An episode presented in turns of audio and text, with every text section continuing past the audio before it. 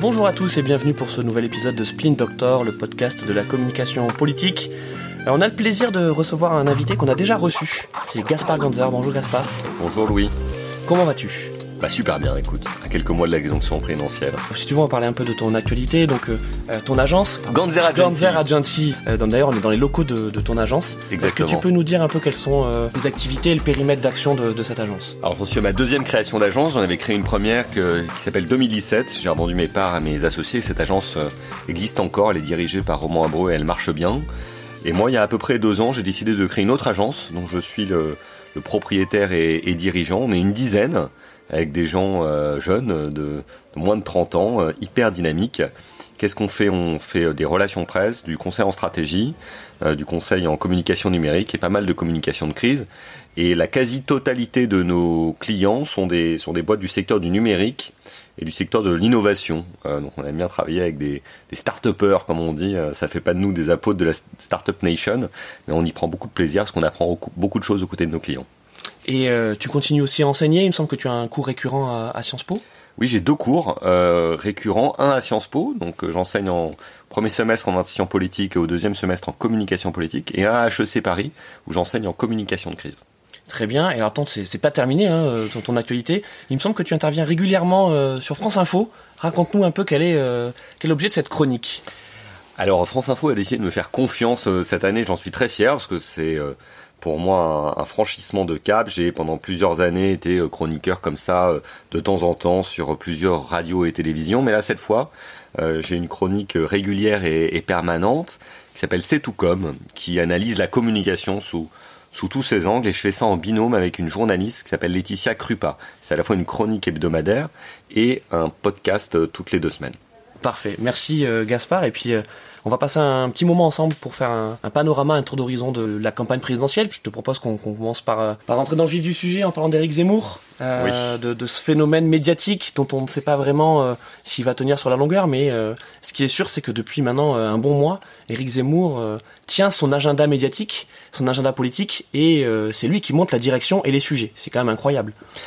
Oui, c'est incroyable, euh, même euh, c'est sidérant. Euh, on mesure certainement pas encore totalement l'ampleur de ce qui est en train de, se passer. tout d'abord, du point de vue de l'opinion publique, parce qu'il faut quand même commencer par là. Alors, les sondages ne sont pas une science exacte, mais ils indiquent quand même des tendances, ils donnent une ambiance. Eric Zemmour a pris plus de 10 points en, un mois. Il est entre 15 et 17% selon les instituts de sondage. Il fait jeu égal avec des personnes aussi chevronnées que Marine Le Pen, Xavier Bertrand. Il n'est pas si loin que ça du président de la République, à moins de 10 points. Donc il se passe quelque chose incontestablement. Deuxième chose, euh, médiatiquement, il, euh, il, est au centre du jeu médiatique. Les, tous les médias ne parlent que de lui. Alors soit il l'invite, soit il commente euh, ses, ses, prises de parole.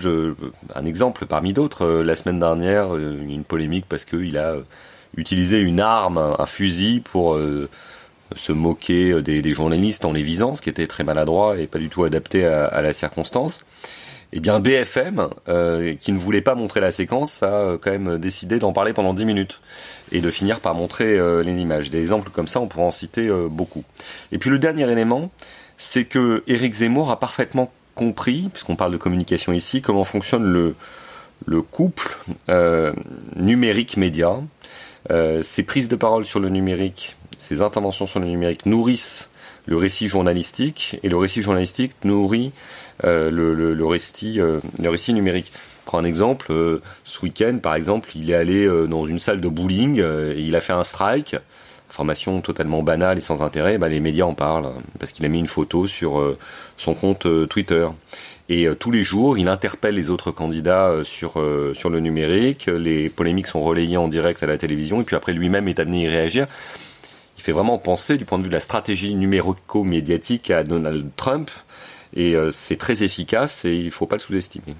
Euh, mais tu vois, sur, donc je donnais des exemples d'anecdotes hein, de, mmh. euh, de, de, de, sa vie quotidienne. Enfin bon là, on voyait le bowling, mais on se souvient que un, ancien chouchou des médias, hein, Alain Juppé, en 2016, euh, on était un peu dans cette dynamique-là. Euh, il avait mis une chemise canadienne, il faisait un bière pong.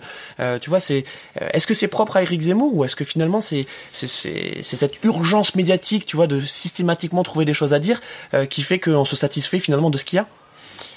C'est probablement un, peu les deux. Je, pense que les, les, citoyens se défient de la politique et se défient des politiques qui n'ont plus confiance. Euh, parfois, ils ont raison d'ailleurs, parce que les politiques n'ont pas tenu leurs promesses, tenu leur, euh, leur engagement et n'ont pas toujours été à la hauteur, même s'il y a des gens euh, remarquables dans le secteur politique. Donc, ils ont besoin ou envie de voir les politiques euh, d'une autre manière, euh, peut-être euh, davantage proches d'eux sur les mêmes réseaux sociaux qu'eux, les médias qu'ils regardent eux, et dans des activités qu'ils peuvent aussi pratiquer, comme jouer au bowling, essayer de, de, se, de passer du temps avec sa famille ou, ou s'habiller de façon non conventionnelle pour un homme politique. Et puis de l'autre côté, il y a les médias qui euh, était parti pour s'ennuyer un peu dans cette campagne. Hein. Ça faisait quand même six mois que les gens disaient ça y est, on va avoir le droit au match retour entre Emmanuel Macron et Marine Le Pen. Bon, ça excitait pas grand monde. ils ont trouvé avec euh, Eric Zemmour à la fois un bon client, euh, quelqu'un qui vit, qui est tous les jours dans l'outrance, l'excès, l'exagération, et en plus qui provoque un chamboulement du paysage euh, politico-médiatique, qui rebat les cartes puisqu'il abaisse le seuil de qualification pour le deuxième tour aux alentours de 15%, et donc il rend possible pour des gens comme Xavier Bertrand, Valérie Pécresse, peut-être Michel Barnier et évidemment Marine Le Pen, la qualification pour le second tour. Donc c'est pas du tout un phénomène anecdotique, euh, mais c'est au contraire un phénomène très puissant et donc très inquiétant, puisque le, fond du discours est euh, au mieux identitaire, au pire euh, xénophobe régulièrement on fustige les sondages parce que c'est une photographie de, de l'opinion et parfois c'est des, miroirs, des miroirs déformants, mais on a quand même vu que la semaine dernière, euh, donc Éric Zemmour pour la première fois a dépassé euh, Marine Le Pen sur les, les, intentions de vote au premier tour. Euh, on voit bien que Marine Le Pen, euh, c'est compliqué son entrée, son entrée en campagne. La pauvre Marine Le Pen, je vais pas la plaindre parce qu'elle a quand même bien utilisé comme une rente son nom, le nom de son père, mais aussi des, des propos euh, franchement, euh, franchement xénophobe et, raciste par le, passé. Je ne la plaindrai pas, mais là je pense qu'elle sait plus où elle habite. Elle est totalement dépassée euh, par les événements et plus particulièrement par Alex Zemmour qui la prend sur la droite, voire sur l'extrême droite. Qu'est-ce qui s'est passé? Marine Le Pen elle avait une stratégie qui était très simple. Elle se disait le vote de la population française d'extrême droite, mais à qui? Parce que la marque Le Pen et ce qu'elle véhicule du point de vue historique et politique me garantit que les gens les plus extrémistes dans ce pays votent pour moi. Et donc, l'objectif, c'est d'élargir mon socle électoral vers des populistes de l'autre rive, qui peuvent euh, avoir été à gauche euh, par le passé, vers des souverainistes et vers même la droite républicaine. Donc elle a cherché à se normaliser, à se banaliser. Ça a assez bien marché puisqu'elle a installé l'extrême droite au-dessus des 20% quand son père l'avait plutôt placé entre les 10 et les 20%.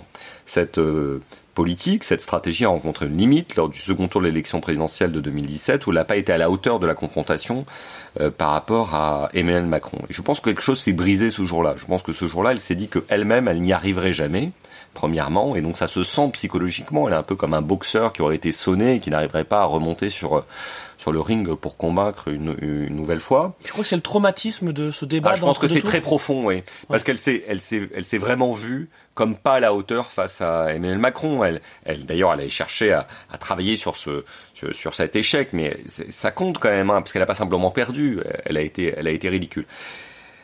Donc, je pense que ça, ça l'apaise, et donc elle sait plus comment faire, mm. quel ton choisir. Et puis, deuxièmement, Éric Zemmour reprend ses thèses, sauf qu'il le dit de façon euh, plus nette, plus, plus agressive, euh, et puis il apparaît comme plus neuf, et il lui a un peu piqué le talisman de l'extrême droite.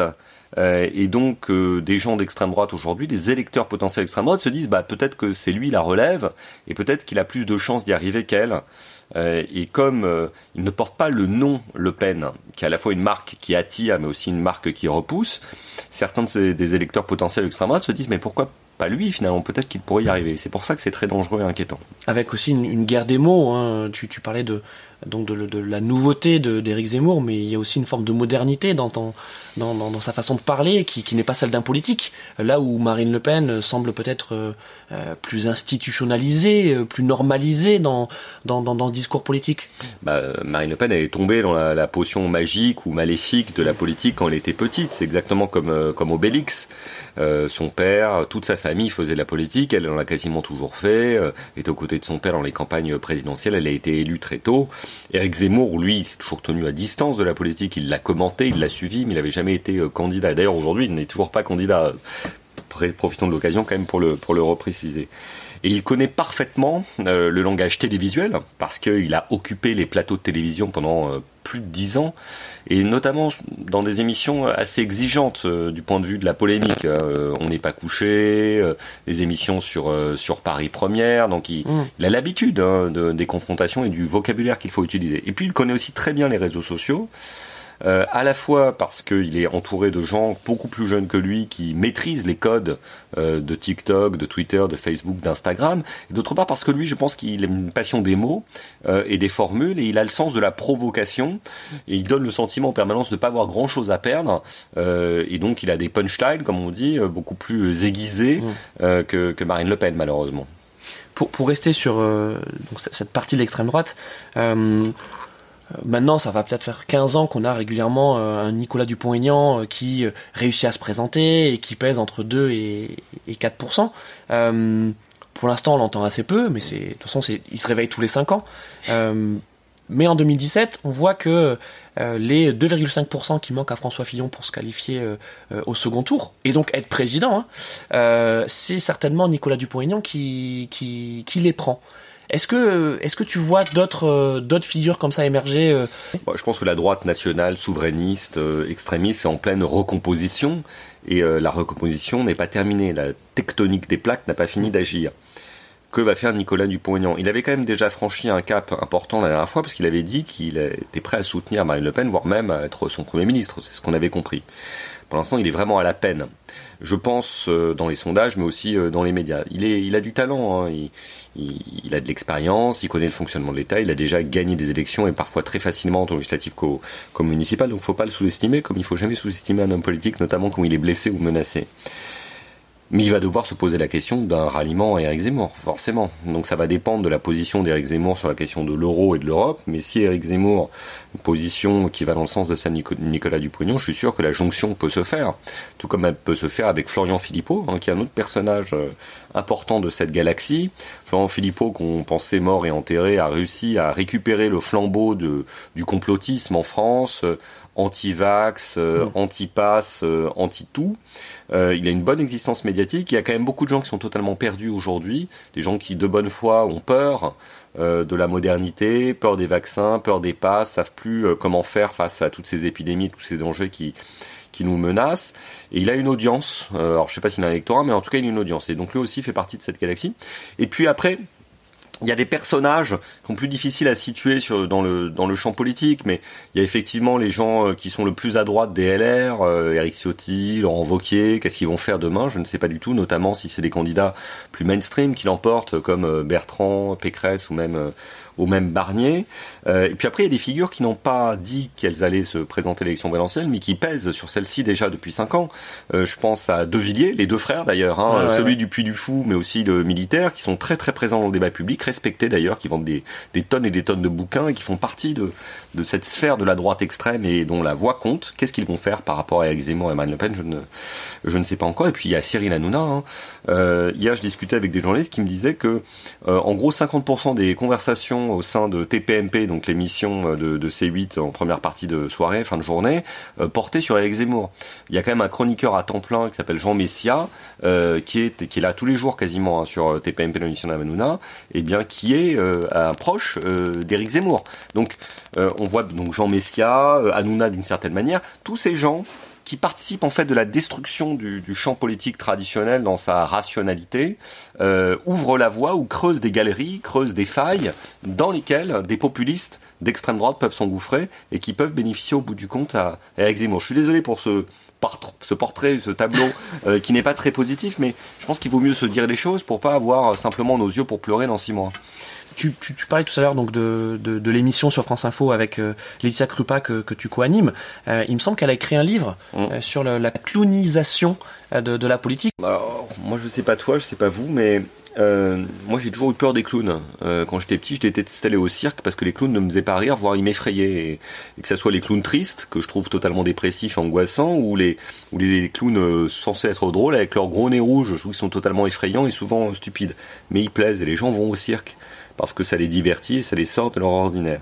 Et ça fait très longtemps, en fait, j'ai souvent eu l'occasion d'en parler avec Laetitia, qu'on assiste à cette clownisation de la vie politique. Alors, de façon assez visible, quand euh, des humoristes, par exemple, sont candidats euh, à l'élection présidentielle ou, disent qu'ils vont l'être, c'était le cas de Pierre Dac après la Seconde Guerre mondiale, de Coluche à un autre moment, Dieudonné a fait de la politique aussi, et bon, Hanouna a un côté effectivement clownesque, donc ça c'est le, premier degré.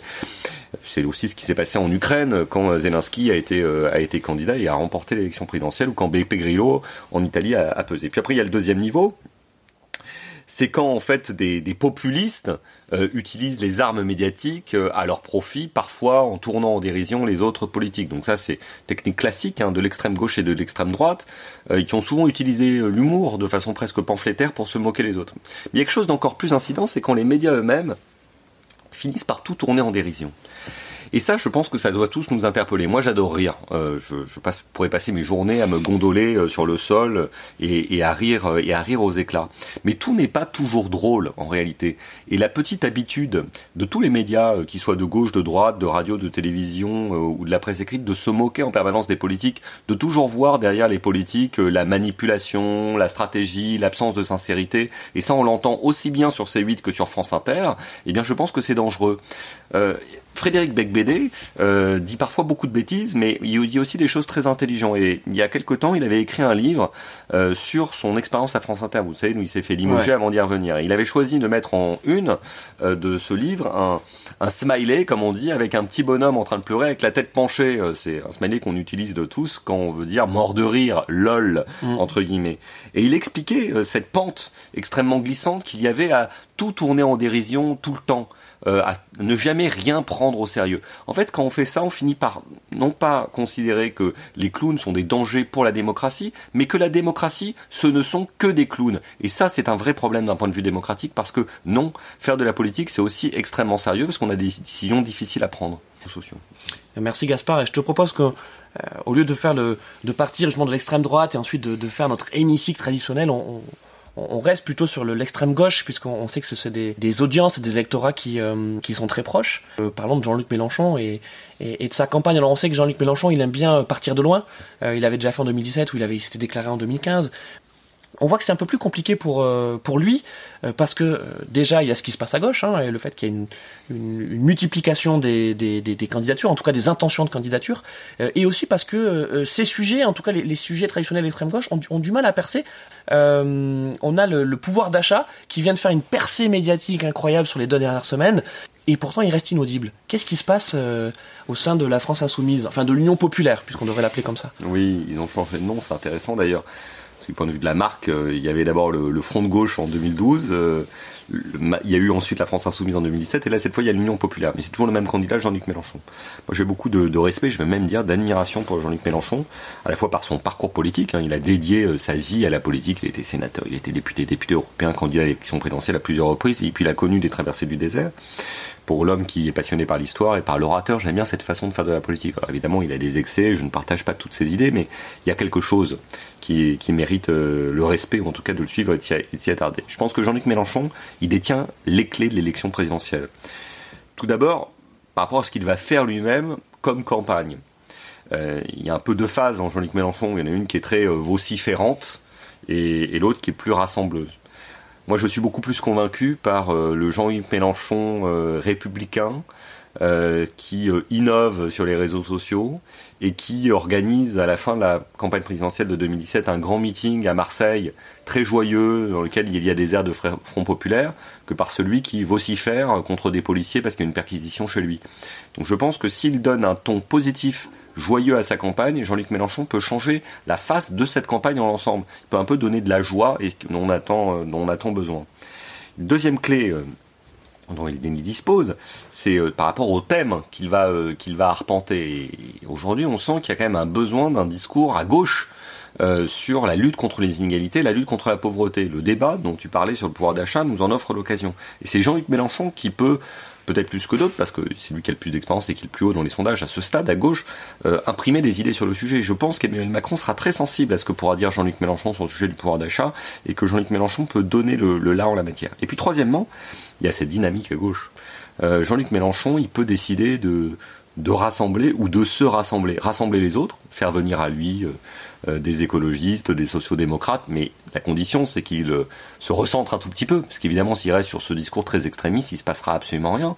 Donc s'il accepte de rassembler les autres en se recentrant, eh bien il peut se passer quelque chose. Et à l'inverse, si lui-même peut-être à un moment donné a moins de dynamique, il peut soit commencer à préparer l'avenir avec d'autres cadres de l'Union populaire, soit voire même peut-être se rassembler avec euh, Roussel ou peut-être Jadot s'ils sont mieux placés que lui. À gauche, il y a quand même beaucoup de gens qui attendent du rassemblement. Euh, ce débat sur le rassemblement de la gauche n'est pas terminé. Il y a des gens qui proposent encore une primaire populaire, mais tu verras, vous verrez tous les deux, que euh, au début de l'année 2022, il y aura de nouveau ce débat sur la primaire de la gauche parce que pour Jean-Luc Mélenchon, Yannick Jadot, euh, Fabien Roussel, Anne Hidalgo, eh bien, il ne sera pas possible de se présenter à 4 ou à 5 avec moins de 10% des voix. Tu penses que justement cette question du, rassemblement de la gauche, euh, donc qui forcément va va jalonner un peu euh, tous ces, éclairages qu'on va faire sur sur tous les partis de gauche, c'est un vrai sujet pour les partis ou c'est une pression médiatique, une pression de l'électorat de gauche? Je, pense que c'est un vrai sujet pour les médias, parce qu'évidemment, ils, aiment bien ce, ce genre d'histoire, mais je pense que c'est un vrai sujet pour la gauche. Euh, aujourd'hui, on a l'impression qu'il y a trois gauches irréconciliables. Une gauche révolutionnaire euh, chez euh, Jean-Luc Mélenchon, une gauche écologiste chez Yannick Jadot et une gauche, on va dire, social-démocrate chez, chez Anne Hidalgo. Un peu comme il y avait trois droites à un moment, une droite orléaniste, non légitimiste, et une droite bonapartiste devenue gaulienne. C'est ce que racontait René Raymond quand il parlait des droites en France. Bah, les gauches en France, elles sont partagées en trois. Elles ne peuvent prétendre exercer le pouvoir que si elles s'unissent. Alors ça peut être dans la perspective législative, euh, parce que là ça ferait une majorité, mais on l'a déjà vu, euh, c'est possible dans le cadre des municipales, des régionales, et ça donne des, des succès euh, au bout mm. du compte, même si elles ne se rassemblent pas toujours. Moi je pense que pour la présidentielle, si ces trois gauches réussissaient totalement ou partiellement à se réunir, et ben en fait les trois candidats euh, qui, dont on a parlé tout à l'heure, Mélenchon, Jadot et Mélenchon, euh, seraient presque soulagés en fait d'être de nouveau dans une dynamique positive. C'est pas marrant de faire une campagne avec l'idée de faire 5%, 4%, 3%, euh, de se faire euh, cogner par les médias, par les réseaux sociaux, et puis surtout les gens vous regardent vont dire mais qu'est-ce que vous foutez quoi, rassemblez-vous merde. merci Gaspard et, et, pour rester donc sur sur, sur l'extrême gauche on voit depuis quelques mois euh, cette expression de génération woke, tu mm. vois, émerger sans trop savoir euh, à quoi ça correspond. Euh, on sait que, que, c'est né dans, aux États-Unis, dans les universités américaines. ça nous semble en tout cas très américain comme, comme façon de, de, de, fonctionner, de réfléchir, de philosopher. et pourtant, ça prend en France et on voit justement des thèmes qui qui s'exportent très bien dans, dans notre débat politique national, même si, je pense notamment euh, au, racisme euh, et euh, à la discrimination positive, tu vois, sont, sont, sont, des sujets qui correspondent pas vraiment à notre histoire et, à la façon dont notre démocratie s'est construite. Est-ce que justement cette génération WAC, elle peut, elle peut avoir une vraie importance dans, dans, dans la façon de faire campagne à gauche? Alors effectivement, ce, ce, débat nous vient des États-Unis, mais souvent les révolutions, en tout cas au XXe siècle, les grandes évolutions sociétales nous sont venues des États-Unis, et, on n'a pas eu à s'en plaindre. Euh, je, n'aime pas les caricatures euh, qui sont faites de combats qui sont souvent justes pour l'égalité. Alors évidemment, les États-Unis n'ont pas la même histoire que nous. Ils ont eu de l'esclavagisme beaucoup plus longtemps que nous, de la discrimination extrêmement sévère envers les personnes noires beaucoup plus longtemps que nous. Euh, c'est un pays issu de colonisations euh, successives avec des guerres extrêmement graves qui, ont, rythmé euh, son histoire, y compris sur le sol américain. On l'oublie souvent, la guerre de sécession, la guerre avec le Mexique, etc. Donc c'est pas la même histoire que nous et le même rapport à l'égalité, le même rapport aux discriminations. Cependant, je pense que nous, Français, on a assez peu de leçons à donner. Hein. On a pris beaucoup, beaucoup de retard euh, dans euh, la lutte pour l'égalité euh, entre les femmes et les hommes. Aujourd'hui, les femmes en politique ont un rôle plus important que par le passé, mais euh, ça fait quand même 30 ans qu'on n'a plus de Premier ministre, on n'a jamais eu de président euh, de femme. à l'Assemblée nationale, s'il n'y avait pas eu Macron, eh ben, on sera encore à 10% de, femmes. Donc ne donnons pas de trop de leçons sur la question de l'égalité entre les femmes et les hommes. Et si on doit conduire à s'interroger sur ce qui constitue en fait l'identité masculine et l'identité féminine, moi ça ne me choque pas. Alors évidemment, je suis pas fan de on va dire du relativisme absolu qui consiste à considérer que tout se vaut, euh, que plus rien que plus rien n'a de sens, mais qu'on s'interroge sur notre identité euh, et euh, sur les, les, rapports de domination qui sont à l'œuvre pour justifier des discriminations entre les femmes et les hommes, je trouve ça très positif. Tout comme je trouve très positif que on se place du côté de la victime de la discrimination, que ça soit une personne qui est discriminée en, raison de son homosexualité, de sa transsexualité, de son intersexualité. Moi, je trouve que c'est intéressant de, de, se mettre du côté de la personne qui, qui est victime de la discrimination et de ne pas regarder de haut les gens qui s'interrogent sur ce sujet. Mais je pense pas que ce, le débat sur les genres, euh, le débat sur les identités, parce qu'on pourrait aussi parler de la question de l'identité de façon plus large, euh, les, les, origines euh, ethniques, culturelles et autres, soit une explication universelle du monde. Je pense qu'il faut toujours se méfier des idéologies et de tout ce qui fournit un cadre unique d'explication à tous les problèmes. Euh, le marxisme euh, est euh, extrêmement séduisant d'un point de vue idéologique et philosophique, mais la limite du marxisme, c'est qu'il fournit une explication universelle du monde. Tout n'est que rapport de domination capitalistique. Ce n'est pas vrai. la psychanalyse offre une explication intéressante de la société. Mais tout ne peut pas s'expliquer simplement par euh, les rapports entre, entre parents et, enfants. Et bien de la même manière, tout ne peut pas s'expliquer par des questions d'identité. Il y a d'autres rapports de force qui sont à l'œuvre dans la société. Et puis l'individu a aussi euh, sa, sa, propre capacité euh, d'analyse et d'émancipation. de ce point de vue-là, moi je suis beaucoup plus existentialiste et sartrien que bourdieusien et, et marxiste, c'est que ça soit pour les questions économiques ou les questions sociologiques. Donc ne rejetons pas euh, ces cadres d'explication qui sont très intéressants parce qu'ils nous conduisent à nous interroger sur nous-mêmes, mais il ne faut pas en faire une prison et euh, enfermer les gens là-dedans parce que sinon le débat politique et la société y perdraient beaucoup. Merci Gaspard. Et, pour rester euh, dans, la cuisine électorale, tu parlais tout à l'heure de, Fabien Roussel, donc du Parti communiste, donc qui, s'est déclaré également candidat, qui n'aura pas trop de mal, je pense, à avoir les parrainages mais c'est assez inédit, en tout cas dans, dans, dans l'histoire récente euh, euh, des, des, des, différentes campagnes, de voir le, le Parti communiste faire euh, avoir son candidat et aller jusqu'au bout. En tout cas, c'est ce qu'il ce qu'il a déclaré. ils étaient plutôt alliés à Jean-Luc Mélenchon jusqu'à présent. Qu'est-ce qui se passe là? Il y a une il y a, il y a une scission au sein de, de l'extrême gauche où il y a peut-être des besoins électoraux aussi ensuite en vue des législatives? Alors c'est vrai que les communistes ont passé leur tour aux deux dernières ah élections présidentielles et euh, ils n'ont pas bénéficié d'un point de vue électoral, euh, puisqu'ils sont fait un peu manger en quelque sorte par euh, la France insoumise. Et donc là, ils expriment le besoin d'être présents dans le débat présidentiel. Et je trouve que Fabien Roussel fait plutôt une bonne campagne.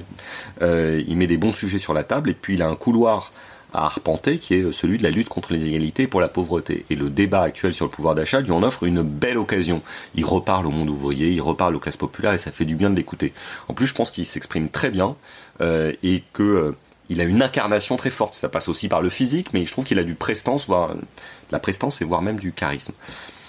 Après, le problème, c'est que dans les sondages, il reste quand même très bas. C'est-à-dire qu'il est entre 1, 2, 3%, et donc euh, ça sert à rien d'être candidat si c'est pour faire 3%. Mais je pense qu'il peut être un des moteurs d'une union de la gauche plus large. Il peut être un trait d'union entre euh, peut-être euh, les écologistes et Jean-Luc Mélenchon, entre les sociodémocrates et les écologistes. Si lui donne le coup d'envoi du rassemblement à gauche, peut-être qu'il peut se produire quelque chose. Mais euh, s'il y va tout seul, il participera juste au morcellement. Ouais, enfin, il a, il a quand même annoncé qu'il irait jusqu'au bout. Oui, quand on se lance dans une campagne, on dit toujours qu'on veut aller jusqu'au bout un parce qu'on y croit et deux parce que euh, il faut le faire croire aux autres. Mm. Après, le rapport de force peut vous conduire à ne pas être candidat jusqu'au bout, notamment si euh, vous êtes testé en dessous de 5%, parce que dans ce cas-là, euh, vous risquez d'humilier votre propre camp, ce qui n'est quand même pas positif. Et puis deux, surtout, vous restez d'endetter fortement votre propre camp, parce que comme tu le sais, quand on fait moins de 5% à l'élection présidentielle, on ne bénéficie d'aucun remboursement de ses dépenses de campagne, et on parle de quand même plusieurs dizaines de millions d'euros. C'est 17 millions d'euros une campagne à l'élection présidentielle. Ouais. Euh, bon après il est possible de, de, de, faire moins, mais effectivement ça c'est à minima euh, plusieurs, En tout cas, plusieurs centaines de milliers d'euros. De, euh, parlons du, du, PS donc euh, qui qui, euh, qui, a désigné donc Anne Hidalgo comme étant sa, sa candidate avec assez peu de surprises. Il y a quand même Stéphane Le Foll qui a essayé de faire vivre ce, ce, ce débat interne si on écoute les médias et, on les écoute, hein, euh, le début de campagne de d'Hidalgo est quand même poussif. Euh, sa directrice de campagne, Joanna Rolla, donc la, la, la maire de Nantes, a, également été euh, stigmatisée. Est-ce que c'est si poussif que ça finalement ce, ce, cette campagne? Quel est, S'il y a un problème Hidalgo, quel est-il? Je pense que déjà Hidalgo elle a beaucoup de mérite hein, parce que elle n'est pas épargnée par par les médias et depuis longtemps. Elle a été beaucoup critiquée comme maire de Paris. Elle a quand même réussi à être élue puis réélue et maintenant elle est beaucoup critiquée en tant que candidate à l'élection présidentielle. Et elle tient bon et elle se relance elle vient de créer d'ailleurs une nouvelle figure euh, de, de l'élection présidentielle, c'est-à-dire la relance de campagne. C'est-à-dire qu'elle a été candidate une première fois au mois de septembre et puis une nouvelle fois au mois d'octobre pour montrer qu'elle en avait encore sous le pied. Moi, ce matin, je l'écoutais sur France Info dans son grand oral et j'ai trouvé qu'elle faisait preuve d'une grande combativité. Donc je pense qu'il ne faut pas la sous-estimer. C'était crescendo. Hein. Elle a, elle a vraiment, elle en a sous le pied, on le sent, quoi. Elle a du caractère, elle a de la résilience, et elle peut, elle peut surprendre. Moi, je souhaite qu'il y ait un candidat ou une candidate euh, pour le camp social-démocrate, et pour l'instant, c'est elle qui est le mieux placée pour, euh, pour l'incarner. Donc, euh, souhaitons-lui bon courage. Après, c'est vrai que pour l'instant, dans les sondages, ça prend pas beaucoup. alors il y a des choses qui sont pas de sa faute. elle est maire de Paris, elle n'est pas maire de Montélimar ou de Morlaix. Hein. donc les Parisiens sont quand même détestés euh, dans, ce, dans ce pays. Ils sont soit craints, soit haïs, mais on les aime pas en tout cas. Donc euh, c'est quand même très difficile euh, d'émerger dans le débat public quand on est maire de Paris. Et elle est maire de Paris et depuis longtemps, et puis elle est associée à la politique parisienne depuis, depuis très longtemps. la deuxième chose, c'est qu'une grande partie des Français sont quand même très misogynes, et c'est une femme, et elle a le courage de, de se battre pour justement qu'une femme soit présidente de la République, ce qui serait, ce qui serait formidable, mais elle doit subir la misogynie euh, ambiante. Et puis enfin, Troisième, troisième problème, elle est quand même beaucoup critiquée pour son action en tant que dirigeant politique. Euh, elle a une opposition à Paris qui ne lui facilite pas la tâche avec des gens qui, euh, qui sont quand même très présents euh, dans l'hémicycle du Conseil de Paris pour la contester, que ça soit dans le camp de dans celui des Verts ou, ou même euh, celui de la République en marche. Et puis surtout, elle, là, elle, se tape quand même une campagne de, sur les réseaux sociaux d'une très grande violence, ça cache Paris. Et c'est vrai que c'est pas facile de s'avancer euh, dans une élection présidentielle quand vous êtes critiqué sur vos propres terres. Euh, normalement, vous avez un fief et vous êtes le roi dans votre fief. C'est pas du tout le cas pour Anne Hidalgo. Donc en tout cas, pour l'instant, elle tient bon. Euh, si elle franchit euh, la barre des 5% de nouveau d'ici euh, d'ici quelques semaines, et eh ben, elle peut peut-être avoir une dynamique. Je, je, parierais pas beaucoup là-dessus. Mm. Mais ça peut arriver, vous savez, tout peut arriver dans une élection présidentielle. Mais sur le, sa difficulté à, à avancer sur ces sujets, donc notamment l'écologie, hein, mm. Euh, qui, qui, est différent de, de l'écologie d'Europe Écologie Les Verts, de, de, Yannick Jadot, on va en parler juste après. Euh, bon, elle réussit à émerger, notamment parler des, euh, du doublement des salaires des, des, enseignants en début de carrière. Euh, elle a quand même du mal à être identifiée sur, sur ses idées. Est-ce que c'est parce que son programme n'est pas encore suffisamment avancé euh, Ou est-ce que justement, tu parlais de ses oppositions hein, contre lesquelles elle doit, elle doit lutter, font que ça parasite son message? Je pense que Hidalgo a été réélue à Paris parce qu'elle a eu une politique très offensive dans le domaine euh, écologiste et notamment en développant la place du vélo. Il y avait une idée simple, c'était euh, si vous voulez faire du vélo, votez pour Hidalgo. Ça aurait pu être ça son slogan et ça marchait très bien. Pourquoi? Parce que dans une élection, qu'elle soit municipale euh, ou nationale, il faut un mot d'ordre très simple, identifiable. Et là, ça manque au niveau national, parce qu'elle va pas dire qu'elle veut mettre tous les Français au vélo, euh, ça, ça, marchera pas, même s'ils ne seraient pas forcément contre, mais en tout cas, ça ne paraîtrait pas comme réaliste. Donc vous choisissez un sujet. Et pour l'instant, elle n'a pas choisi un sujet. On ne sait pas si c'est le service public, on ne sait pas si c'est l'éducation, on ne sait pas si c'est le pouvoir d'achat. Moi, si j'étais à sa place, je prendrais le sujet du pouvoir d'achat et je parlerais que de ça, euh, sous toutes ses formes. Euh, la rémunération des fonctionnaires, la rémunération des enseignants dont on l'a déjà parlé, euh, le niveau du SMIC, les négociations salariales, l'épargne salariale, etc. Et je parlerai que du pouvoir d'achat et je deviendrai la candidate du pouvoir d'achat. Et elle aurait une légitimité pour le faire, puisqu'elle a été en plus inspectrice du travail, qu'elle vient de la gauche, qu'elle a travaillé avec Martine Aubry. Mais il lui manque ce sujet. Il faut un seul sujet, et pour l'instant, elle est peut-être un peu trop éparpillée pour rester sur, sur le PS, euh, on sait la, la, capacité de, de, nuisance que, que, peut avoir ce parti en interne. Euh, en 2017, en 2007, en 2007 pardon, euh, lors de la candidature de Ségolène Royal. En 2012, bon, il y a quand même un certain alignement pour faire élire François Hollande. En 2017, avec Benoît Hamon, qui d'ailleurs a quitté la, la politique.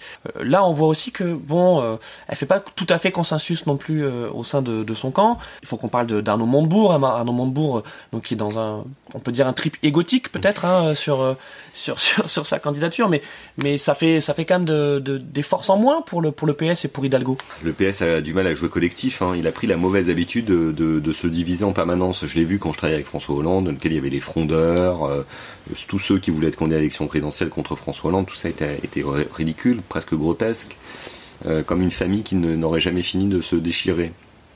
Hidalgo a encore une fois du mérite d'être candidate dans ce contexte-là, et il lui appartient maintenant à elle de rassembler, rassembler Arnaud Montebourg. Je suis sûr qu'Arnaud Montebourg peut rejoindre Anne Hidalgo, euh, parce qu'aujourd'hui, euh, sa campagne ne décolle pas dans les sondages, donc pourquoi est-ce qu'il ne déciderait pas de rejoindre Anne Hidalgo? Il peut le faire. De la même manière, Anne peut aller chercher euh, Stéphane Le Foll, qui pour l'instant a dit qu'il voulait pas faire sa campagne, et tous les anciens Hollandais, tous ceux qui ont soutenu François Hollande. C'est sa responsabilité maintenant de candidate de, de recoller toutes les pièces du puzzle, de les assembler ensemble, et je suis sûr qu'elle peut y arriver. Elle pourrait même avoir l'adhésion de François Hollande, penses-tu? Oh, je suis sûr, ouais, ouais. Elle a, bah, déjà, François Hollande, dans son livre là que j'ai lu euh, il, y a, il, y a, quelques jours, dit qu'il la soutient. Euh, mais je pense qu'elle, si elle était plus allante et plus engageante vis-à-vis de lui, je pense qu'il pourrait la soutenir encore plus fortement. Euh, mais c'est comme si une partie de socialistes euh, avait la culpabilité d'avoir exercé le pouvoir entre 2012 et 2017, alors qu'ils devraient être fiers de tout ce qui a été fait. Euh, le mariage pour tous, la lutte contre le terrorisme, l'accord de Paris sur, sur le climat, la retraite à 60 ans, la lutte contre les inégalités qui a été extrêmement efficace à ce moment-là. Bon, il faudrait revendiquer tout ça comme des victoires. Alors le problème c'est que c'est encore relativement récent. Vous savez, là, quand on est socialiste, on, on, aime bien trouver la gauche très belle, mais 10 ans ou 20 ans plus tard. Mmh. ces années ne se sont pas encore écoulées. Et voilà, Anne Hidalgo, il faut qu'elle rassemble, et je suis sûr qu'elle peut y arriver euh, si elle continue d'y s'y employer.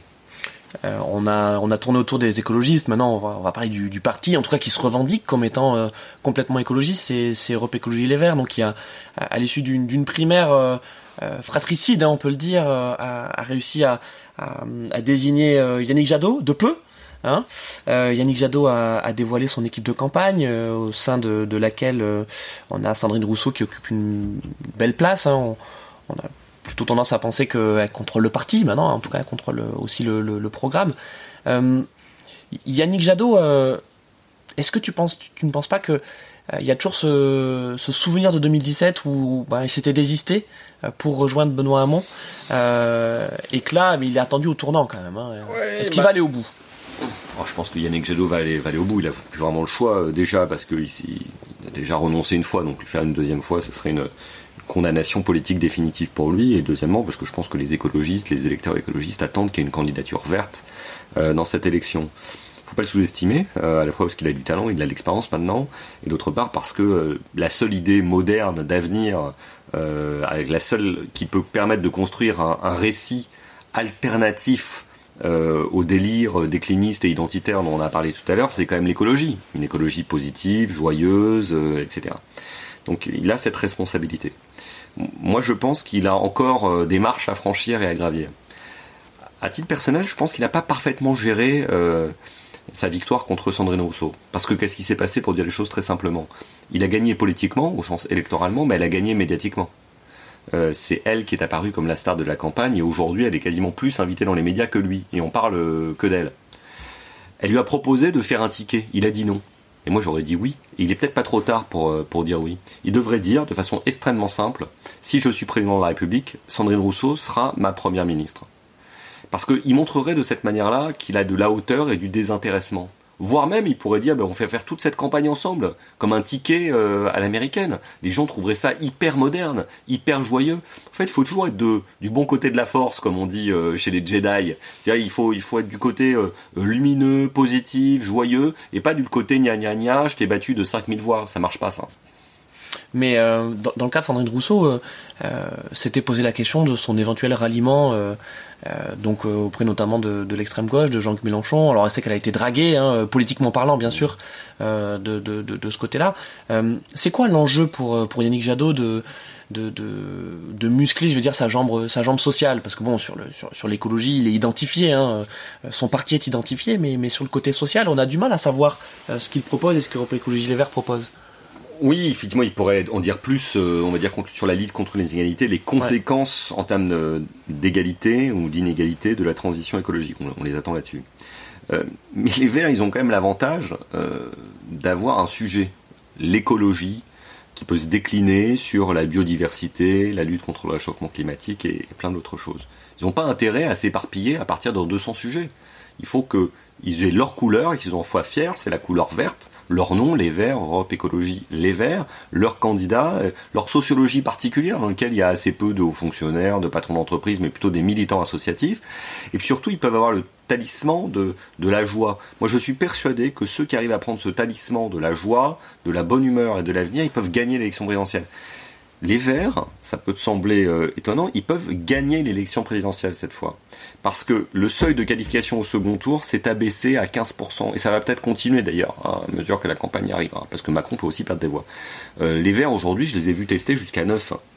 Euh, en Allemagne, ils ont fait 15% des élections législatives.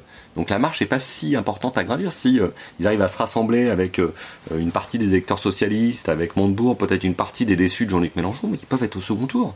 Et au second tour, moi j'adorerais voir un duel entre Emmanuel Macron et Yannick Jadot.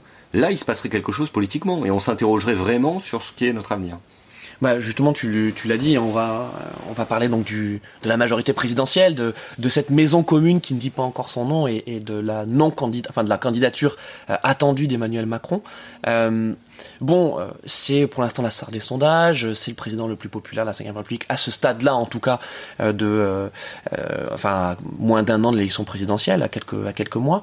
Emmanuel Macron, qu'est-ce qu'il doit faire? Il doit, il continuer à faire son agenda de président euh, ou est-ce qu'il doit euh, descendre dans l'arène parce que ça commence à taper fort quand même? Mmh. Président de la République, il est dans une situation pas si simple que cela. Il est ultra favori, archi favori de l'élection présidentielle. C'est l'histoire hein, qui, est, devant lui. C'est-à-dire que s'il gagne, euh, il sera non seulement le premier président réélu dans le cadre d'un quinquennat et donc en dehors d'une période de cohabitation, mais surtout, il sera le seul président euh, à avoir été favori des sondages du premier jour au dernier jour de son quinquennat. Absolument exceptionnel quand même. On dit tout le temps que l'histoire ne se passe jamais comme prévu, que les événements ne se déroulent jamais comme prévu. Bah là, euh, on va dire que les sondeurs ont eu raison quand même. Mm. Ce serait bien la première fois. La tentation est quand même très forte d'attendre que les autres commettent des erreurs et de rester à l'Élysée en profitant du moyen entre guillemets de la, République pour faire des déplacements et annoncer des décisions. Il, il a les commandes, pourquoi les lâcher? Je pense que cette stratégie euh, d'attendre février ou mars pour être candidat est extrêmement risquée et que s'il fait ça, il est sûr de perdre. Parce que, entre-temps, euh, les adversaires se seront structurés, auront occupé l'espace médiatique. On voit déjà que Zemmour est en train vraiment d'ambiancer euh, l'élection présidentielle. Demain, les républicains vont finir par avoir un candidat unique euh, au mois de décembre. il ne faudra pas le sous-estimer, je pense, ce candidat, parce qu'il y a une attente quand même d'une droite républicaine d'avoir un candidat fort. Et puis après, il y a les autres thèmes du pouvoir d'achat, de l'écologie, etc. Et donc, le la République, il peut pas être dans la tribune du stade de foot à regarder les joueurs jouer sans lui, parce que sinon, quand il va arriver sur le terrain, il sera trop tard et le score sera fait. Ça, c'est la première chose. Et la deuxième chose, c'est que Macron, il a gagné en étant disruptif, provocateur. Euh, c'est pas le genre euh, à, faire des tactiques euh, trop compliquées sur tableau noir. Il est fait pour jouer sur le terrain. Et donc moi, je lui conseille de rentrer le plus vite possible sur le terrain, peut-être en prenant les gens de cours, y compris dans son entourage, et être candidat. là, on est fin octobre, début novembre, en novembre ou en décembre, et de, reprendre le ballon et, d'aller marquer des buts lui-même. justement, enfin, c'est pour ça que je voulais qu'on termine par par les républicains, parce que on voit bien que l'élection va se faire à droite, en tout mmh. cas. Oui, à ce stade, en tout cas. À ce, stade-là, et, que euh, forcément, euh, du côté de Macron et, de son équipe, euh, on est très attentif à ce qui se passe du côté des Républicains. et évidemment, en fonction de, qui sera désigné le 4 décembre, ça va changer énormément de choses dans, la stratégie du, parti présidentiel. Est-ce que il n'y a pas un, un, danger, un piège à ce que Macron se droitise trop euh, et que justement, tout à l'heure, on, parlait justement de ce qui se passe du côté des Verts, du côté du, PS, et que c'est social-démocratie qu'il avait quand même réussi à rassembler en 2017, euh, et dont il a encore euh, aujourd'hui quelques, quelques agrégats, ne le quitte définitivement. Je pense que je vais répondre à ta question en la prenant par un autre sens, c'est que je pense que les républicains détiennent la clé de l'élection présidentielle, mais eux la clé de la victoire. Mélenchon, il a les clés de la présidentielle parce qu'il peut faire bouger la gauche la, droite, les républicains, ils peuvent gagner l'élection présidentielle. Il suffit pour cela d'une seule chose, c'est qu'ils aient un candidat unique euh, au mois de décembre et que celui-ci soit soutenu par la totalité de sa famille politique. Si c'est Valérie Pécresse, Xavier Bertrand ou Michel Barnier qui est soutenu par tous les autres, honnêtement, je pense qu'ils gagneront. Euh, parce qu'il y a une envie d'alternance en France, non pas de changement de politique, parce que je pense que les gens sont assez contents de ce qu'a fait euh, Emmanuel Macron, mais... Changement de tête. Changement de tête, voilà. Je pense que ça, Emmanuel Macron le sait. Donc il a deux manières de traiter cette question.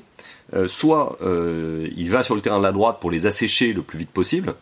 Moi, je pense qu'il est allé au bout de cet exercice, euh, qu'il n'y a plus rien à prendre ou à gratter à ce stade. plus personne non plus. Plus personne, a priori, voilà. soit il fait ça, soit il décide de retourner vers la gauche. Et moi, je pense qu'il aura intérêt à retourner un peu vers la gauche, parce que sinon, il va perdre définitivement les électeurs de gauche qui sont déjà très éloignés de lui, pour un grand nombre d'entre eux, et qui, le jour où ils auront un champion avec une dynamique, que ce soit Anne Hidalgo, Yannick Jadot, Jean-Luc Mélenchon ou quelqu'un d'autre, auront du mal à aller voter pour Emmanuel Macron au second tour. Et donc, si Emmanuel Macron se retrouve au second tour face à euh, un dirigeant de la droite républicaine, je pense que les électeurs de gauche n'iront pas voter pour Macron pour le sauver, voire même certains iront voter pour la droite juste pour le plaisir de créer une, petite alternance.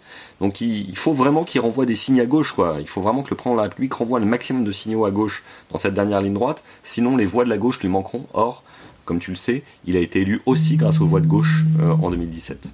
Est-ce que, est-ce que tu penses qu'il y a un anti-macronisme comme il y a pu avoir un anti-sarkozisme, un, un anti-hollandisme, ou finalement ça reste assez résiduel? Je pense qu'il y a des gens qui détestent le président de la République, euh, comme ils détestent d'ailleurs tous les présidents de la République, comme ils détestaient Hollande et comme ici Nicolas Sarkozy. Euh, mais quand même, Emmanuel Macron est moins détesté que ses deux prédécesseurs. Hein. Euh, Nicolas Sarkozy et François Hollande étaient vraiment haïs par une partie de la population. Et, et François Hollande, moi je travaillais avec lui, il y avait quand même des gens qui le prenaient pas au sérieux, quoi, ce qui est terrible. Je pense que Macron, il est quand même respecté, peut-être parce que certaines personnes ont commencé à le craindre, mais il est respecté. Y a des gens qui le détestent, qui seraient pas forcément mécontents euh, de, le, voir chuter, mais le niveau de haine n'est pas aussi fort qu'il pouvait exister pour Hollande ou pour Sarkozy. Donc quand tu parles de, l'envie de l'alternance, c'est vraiment simplement la nouveauté, quoi, de se dire euh, on change, ah, on essaye autre chose. Ah, quand regardons nos comportements euh, nous-mêmes de, citoyens ou de consommateurs, si on a la capacité de, changer sans, sans prendre de risques, on préfère toujours le changement quand même. Euh, donc euh, s'il s'agit d'avoir de la stabilité politique, à peu près la même politique avec une tête différente, je pense que les Français seront quand même tentés. Et, donc pour terminer sur, les Républicains, euh, c'est un parti qu'on nous annonce mort depuis, depuis 2017 et pourtant ils ont des succès électoraux. lors, des, municipales, il y a effectivement cette, cette vague verte, mais derrière il y a aussi la vague bleue avec ce maillage territorial de, historique hein, de la part de la droite, mais qui, a été conservé. Euh, on voit il y a quelques mois aussi lors des départementales et, des régionales, euh, ils ont conservé la, totalité de leurs exécutifs. Ils ont même gagné, gagné des élus supplémentaires. Donc ça reste un parti quand même qui est très fort, qui est important, central, j'ai envie de dire, dans la vie politique française.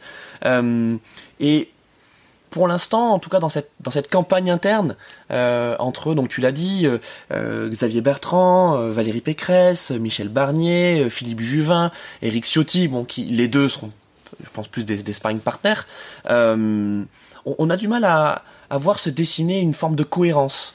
je pense que c'est la, cohérence. Je pense que c'est quand même celle d'un parti conservateur à la française, pas, pas à l'américaine parti qui est du côté de l'ordre, de la sécurité, d'un certain respect des, territoires et, des traditions, euh, qui est peut-être euh, moins aspiré euh, par l'avenir que peuvent l'être les macronistes historiques ou les écologistes, qui n'est pas pour détruire non plus les institutions ou tout remettre en cause comme le propose la droite nationale et souverainiste, qui, a un, parti de la stabilité, de la, la conservation, euh, et il y a une aspiration française pour cela dans notre, dans notre pays.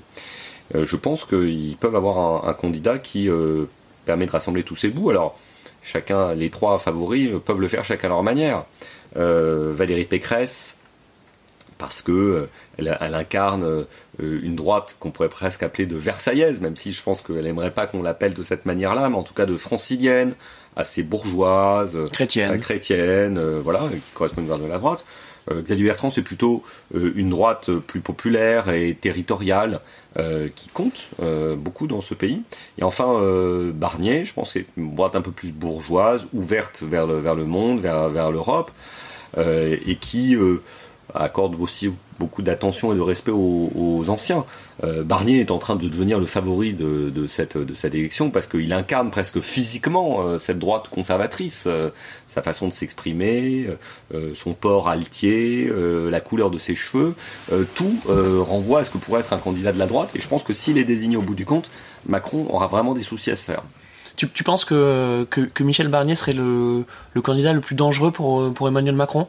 De tous ceux qu'on vient de citer ah, Je pense que Michel Barnier est de très loin le candidat le plus dangereux pour Emmanuel Macron euh, parce que euh, il a une crédibilité euh, internationale considérable et donc personne pourra faire, lui faire le coup de la stature présidentielle. je pense qu'il est peu connu donc enfin des on va dire des gazettes du quotidien et donc il est relativement neuf. voilà neuf médiatiquement parlant. relativement neuf médiatiquement et puis physiquement le contraste avec Macron va va être saisissant. Hein. Il a 20 ans de plus que lui, il, il, est très expérimenté, il est très grand, etc. Je, je pense que ça sera pas simple pour Emmanuel Macron si c'est lui. Oui, c'est vrai que euh, il a 70 ans, et Michel Barnier. Euh, on se rappelle que lorsque Alain Juppé était euh, était lui-même candidat, il, il, avait également 70 ans et, et on parlait beaucoup de son âge, alors que Michel Barnier, on parle pas de son âge. Oh, moi, je serais le conseiller de, de, Michel Barnier. Je mettrais beaucoup son âge en avant, parce que je suis persuadé que ça va être la, la revanche des pépi boomers cette élection présidentielle, c'est-à-dire que euh, les, les, les, 68 heures, là, euh, les, les, baby boomers euh, se sont fait prendre de cours par leurs collaborateurs ou leurs juniors en, en 2017. Emmanuel Macron a pris tout le monde par surprise. il est devenu président de la République à moins de 40 ans. Mais je pense que les, baby boomers qui sont devenus des pépi boomers, là, ils n'ont pas dit leur dernier, leur dernier mot. Ils ont aujourd'hui entre 60 et 80 ans. ils votent aux élections de façon très, très soudée. Et s'ils ont leur candidat, ils voteront pour lui sans aucune hésitation on, sait que la, droite et le centre sont très friands euh, des chapelles. Euh, et, on voit que euh, de toutes parts des, chapelles se créent. Il y a une nouvelle chapelle hein, qui pour l'instant est située au Havre mais qui a, une vocation nationale. C'est le nouveau parti Horizon d'Edouard de, Philippe. Quel est le projet d'Edouard Philippe? Parce que bon, il s'est déclaré soutien d'Emmanuel Macron, mais c'est quoi? Il veut créer une zone tampon, une zone franche entre entre les LR et la majorité présidentielle? Alors j'ai du mal à, suivre Édouard Philippe parce que moi je, m'étais dit qu'Édouard Philippe euh, voulait être président de la République et qu'il tenterait sa chance dès 2017.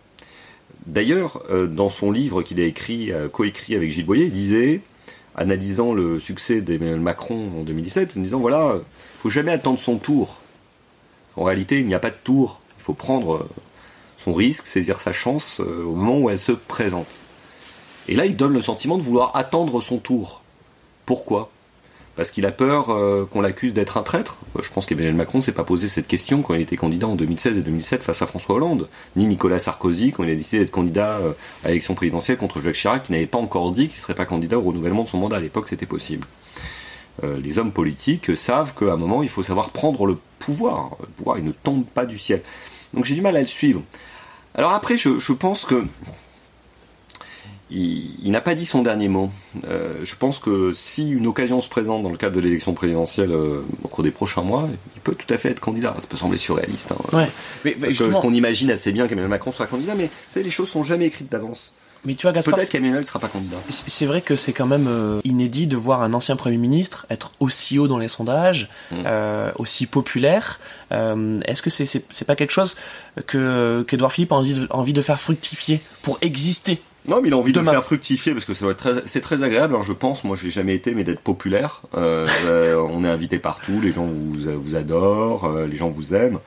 Et, pour un jupéiste, hein, c'est encore plus agréable parce qu'ils ont pas toujours été très populaires, les, les, les jupéistes.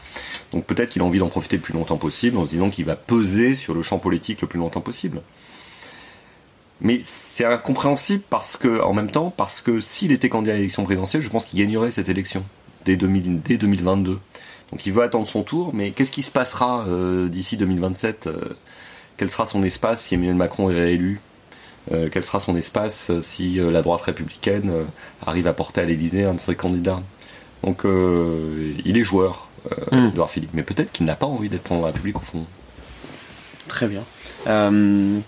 revenons sur les, donc les, candidats à, la primaire qui n'en est pas vraiment une du, côté des, des LR.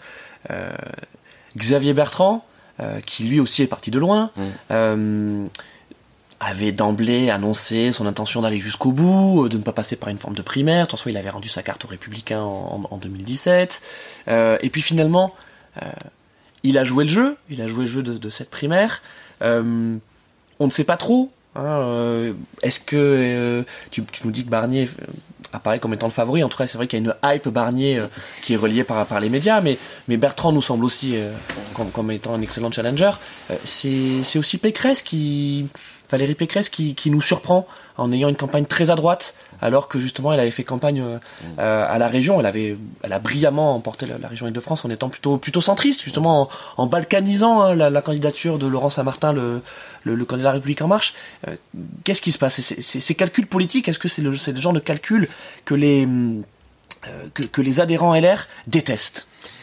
Je, ne connais pas assez bien les adhérents là, mais ce que, j'observe, c'est quand même qu'il y a trois très bons candidats euh, dans, ce, dans ce congrès, euh, cette primaire interne.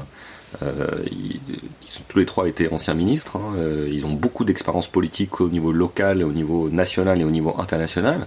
Et on disait que les LR étaient morts. Et bon, bah franchement, ils ont trois personnes qui sont favoris au sein de ce, ce, congrès. Les trois pourraient être président de la République. Hein. Je vraiment, je j'ai aucun doute sur le sujet, sur leur présidentialité. Tu veux dire sur la, leurs compétences? Je pense qu'ils sont, ils seraient crédibles et compétents, capables, tant Valérie Pécresse que Xavier Bertrand que Michel Barnier, d'être à l'Élysée. J'ai vu ce que c'était d'être président de la République. Eh bien, euh, eh bien, je suis sûr qu'ils sont, euh, sont capables de faire ce job. Après, je pense que pour y arriver, il faut quand même à un moment se détacher des, petits coups tactiques et politiques. Euh, il faut rester soi-même. Je pense que la clé de la communication réussie, c'est une communication authentique et sincère. Xavier Bertrand semble assez sincère au final dans son, dans son positionnement, même s'il a fait euh, des pas de côté par rapport aux républicains. Euh, je pense que Barnier, pour l'instant, est assez sincère, il croit en sa chance. Je pense que Pécresse, elle est parfois un peu à contre-emploi, parce que elle, joue la droite dure, alors qu'elle est plutôt euh, une droite démocrate chrétienne, presque, presque centriste. Alors, est-ce que c'est l'influence de son directeur de campagne, Patrick Stefanini, qui est, qui, est, un redoutable directeur de campagne, mais qui avait fait la campagne de Fillon la dernière fois? Est-ce que c'est parce qu'elle pense que l'électorat LR est très à droite et qu'il faut lui envoyer des gages? Est-ce que parce qu'elle craint de que, étant une femme, on ait peur qu'elle soit pas assez ferme? Mais je trouve qu'elle est un peu à contre-emploi. Elle peut quand même gagner, hein, elle est quand même redoutable, hein, mais, je trouve qu'elle est un peu à contre-emploi. Très bien. Euh, et, donc pour parler de Philippe Juvin et Eric Ciotti, c'est quoi C'est des. Bah, je les connais beaucoup moins bien les deux. Donc euh, Juvin, euh, c'est un, sacré politicien aussi. Hein. Il a, il a fait de la politique au niveau local dans le 92. il est toujours maire d'ailleurs. Il est toujours maire. Franchement, faire de la politique dans le 92 quand on est dans les Hauts-de-Seine, quand on est de droite, c'est pas, pas simple. Hein. C'est terre pasquoyenne, terre sarkozyste. Il y a, y a, plus d'une personne qui ont, qui ont, laissé leur peau là-bas. Et ben lui, il a réussi à faire son trou et, et, à y peser. Donc ça veut dire que quand même, il a du savoir-faire politique. C'est un médecin reconnu. Il a une notoriété grâce cette épidémie de Covid qui lui a permis d'arriver souvent sur les plateaux. Je ne crois pas une seule seconde euh, qu'il puisse peser dans le cadre de cette primaire. Je me demande pourquoi, euh, euh, même interne, je ne vois pas pourquoi il est candidat. Quant à Eric Ciotti, alors on ne comprend pas du tout pourquoi il est candidat. Est-ce qu'il a de particuliers à raconter Mais bon, de toute façon, ces gens ne seront pas, ne seront pas en position d'être des vainqueurs au bout du compte. Non, ce que je trouve dommage, c'est que Laurent Wauquiez n'ait pas été candidat, parce que finalement, vu que c'est un congrès interne, il aurait dû être candidat directement lui-même. Qu'est-ce qu'il avait à perdre? Il faut jamais laisser passer son tour. Hmm. Bah, écoute, merci, merci beaucoup Gaspard pour, euh, pour ce grand entretien de, Maintenant, c'était passionnant. Hein. Comme quoi, euh, la vie politique française est assez riche, beaucoup plus riche que certains veulent le faire croire. On a beaucoup de choses à dire et il y aura beaucoup de surprises encore d'ici la fin de, cette campagne. Donc on en reparlera. Ouais, c'est ça. Toi, tu considères que ça y est, on est rentré en campagne? Oh oui, là, je pense qu'on est rentré en campagne. Les émissions, c'est parti. Euh, les réseaux sociaux, c'est parti. Les conversations, c'est parti. Après, on connaît pas encore le casting. on n'est pas dans la dernière ligne droite. Mais là, on est vraiment en campagne électorale. Et, euh, et pour vraiment terminer, euh, tu trouves qu'il y a une passion française pour, euh, pour l'élection présidentielle? Ah oui, c'est une élection dans laquelle il y a quasiment 80% des gens qui vont voter, c'est énorme par rapport à ce qui se passe dans les autres démocraties. Puis on a un peuple qui, qui adore parler de politique. c'est avec le vin, le fromage et la sélection de l'équipe de France de foot notre grande passion française. bon, merci, merci beaucoup Gaspard. Est-ce que tu as peut-être des, des projets à venir dont tu voudrais nous, nous parler? Écoute, j'ai envie de développer mon entreprise, mon agence Gonzer Agency, euh, parce que c'est bien d'être entrepreneur, mais il faut réussir en tant qu'entrepreneur. Là, on est une dizaine dans l'équipe, j'en suis extrêmement fier. J'espère que dans six mois, on sera le double. Euh, et donc, je cherche toujours à recruter. Donc, euh, n'hésite pas si tu as des profils pour, pour des CDI ou des stages à me les recommander. Je cherche des gens créatifs, intelligents et surtout très sympathiques et drôles. Très bien, on peut te contacter via les réseaux sociaux. Hein. Exactement. LinkedIn, Twitter. je réponds toujours. Tu réponds toujours, c'est vrai. Merci Gaspard. Merci à toi. À bientôt. Ciao.